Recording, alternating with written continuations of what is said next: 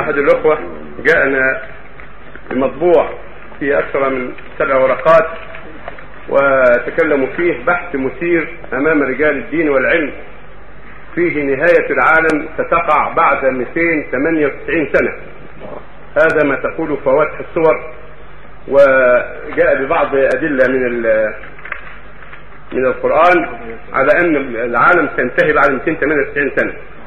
ما ندري أي يعني بنى رأيه على أي شيء والكتاب كله مع سماحتك هذا قرأنا سمعنا عنه أيوة. بسم الله الرحمن الرحيم. الحمد لله. صلى الله وسلم على رسول الله وعلى آله وأصحابه وسلم. هذا الكلام سمعنا عنه منذ أيام. وهذا الذي قاله هذا القائل خرافة من الخرافات.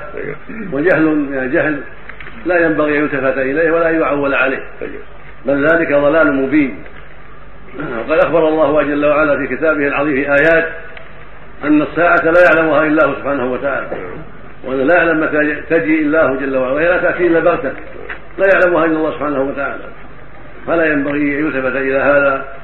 الله جل وعلا قال إن الله عنده علم الساعة. وذكر بقية الخمس. وقال النبي صلى الله عليه وسلم فات وغير الخمسة. منها علم الساعة. لا يعلمها إلا الله جل وعلا.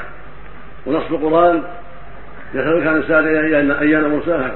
وإنما علمها عند ربي لا يجليها وقتها إلا هو. ثقلت في السماوات لا تأتيكم إلا بغتة. يسألونك كأنك حبيب عنها قل إنما علمها عند الله. قل إنما علمها عند الله. فهو سبحانه وتعالى العالم بها.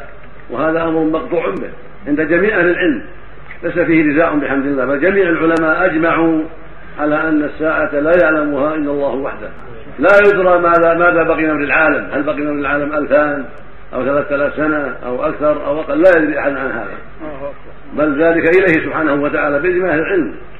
ودلت الآيات الكريمات من القرآن على ذلك ودلت الأحاديث الصحيحة عن الرسول على ذلك وأجمع العلماء على ذلك. وكل استنباط يخالف ما جاءت به السنة والكتاب هو استنباط باطل باطل. بل خرافة بل قول على الله بغير علم. بل هذا القائل استتاب فإن تاب إلا قتل كافرا.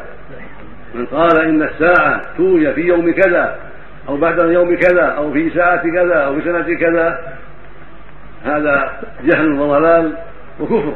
يستتاب صاحبه فإن تاب وجب أن يغير وجب أن يقتل مرتدا لأنه كذب لله ورسوله. الله يقول لا يعلمها إلا الله يقول أنا أعلمها تأتي في وقت كذا بعد كذا. هذا لا يقوله إلا مصاب في عقله ودينه. نعم.